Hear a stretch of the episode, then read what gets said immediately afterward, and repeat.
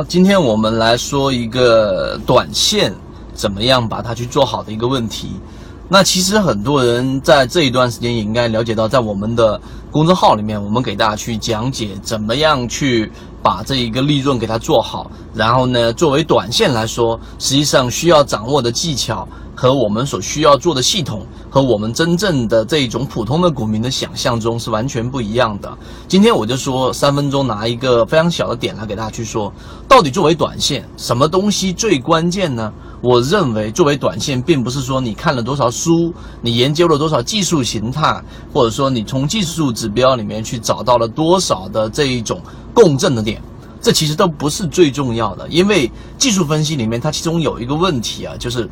并不是所有的，或者说我们可以确定的告诉给你，在市场过程当中不会在同样的一个环境之下产生同样的事情的，只能产生类似的事情。所以你在研究什么仙人指路的时候，你只能去研究多空，研究里面的合力，但是呢却没有办法真正能够去掌握一个比较大的确定性机会。那么今天我要说的是怎么样去掌握一个确定的一个比较大的一个机会。我的我的做法是怎么样呢？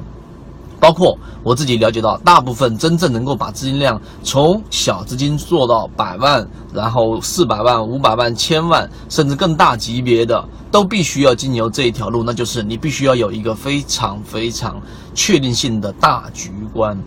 大局观是怎么样去确定呢？那大局观对于短线来说，为什么还反反而那么重要？我这样是认为的。实际上在市场当中，每一年能够去把握的确定性机会，作为短线者只有那么三四次左右。然后呢，在这种确定性机会，你就会是全仓满仓进去。那么一年下来的话，你就能把握到比较多比较大的一个利润，例如说 百分之五十， 例如说啊翻一倍。那剩下要做的事情，这是属于进攻方向的。那么大方向是需要你要了解到一个大方向的一个政策面，另外一个就是你不可能去绕开的，要想把资金给做大的，并不完全靠天赋的，就是要看很多很多方面的信息。例如说我们之前在公众号上面讲过，二零一七年结束，对不对？以现在为起点的话啊，五千份研报的结果，我会在在在上面，你可能看了大概两三千份研报，其实相当于每天看五篇五十篇左右。那么你看了这么多研报之后，可能看到两三千篇左右，你才能找到一个真正的确定性机会。然后这个确定性机会，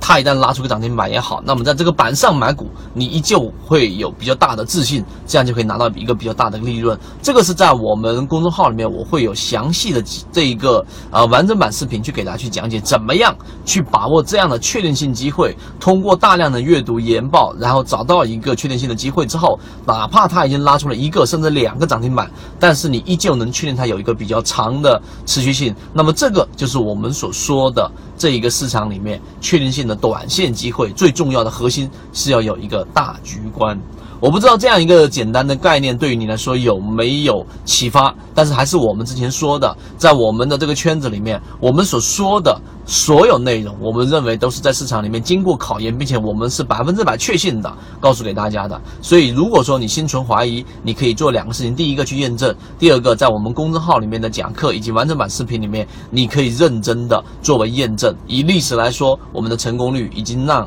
大部分圈子里面已经足够幸福了。我们一直秉持着授人以鱼不如授人以渔的理念，给所有的股民提供一个进化学习的一个平台。欢迎大家添加我的个人微信号 K D J 四四四二， 进入到我们的圈子，学习所有的完整版视频和图文操作细节，和你一起终身进化。